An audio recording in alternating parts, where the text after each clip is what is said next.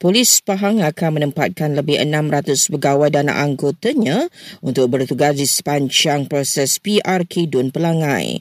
Hari penamaan calon akan berlangsung pada 23 September ini. Pengundian awal pada 3 Oktober diikuti pengundian biasa pada 7 Oktober.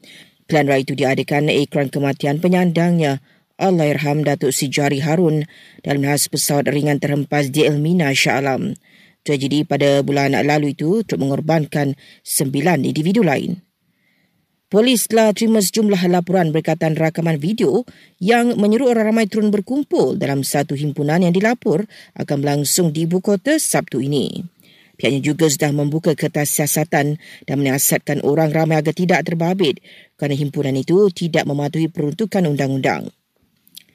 Dalam perkembangan polis KL buka kertas siasatan berhubung tindakan sekumpulan individu berarak dari Tugu Negara ke Parlimen semalam untuk menyerahkan memorandum.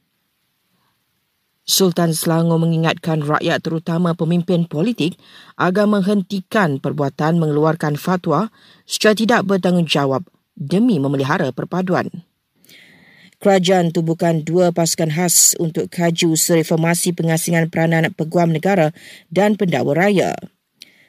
Dan lebih 10,000 orang dilapor hilang akibat banjir besar di Libya, iklan ribut yang membawa hujan lebat. Ya, untuk menyaksikan dua empangan pecah dan setakat ini, ratusan mayat mangsa telah dikebumikan.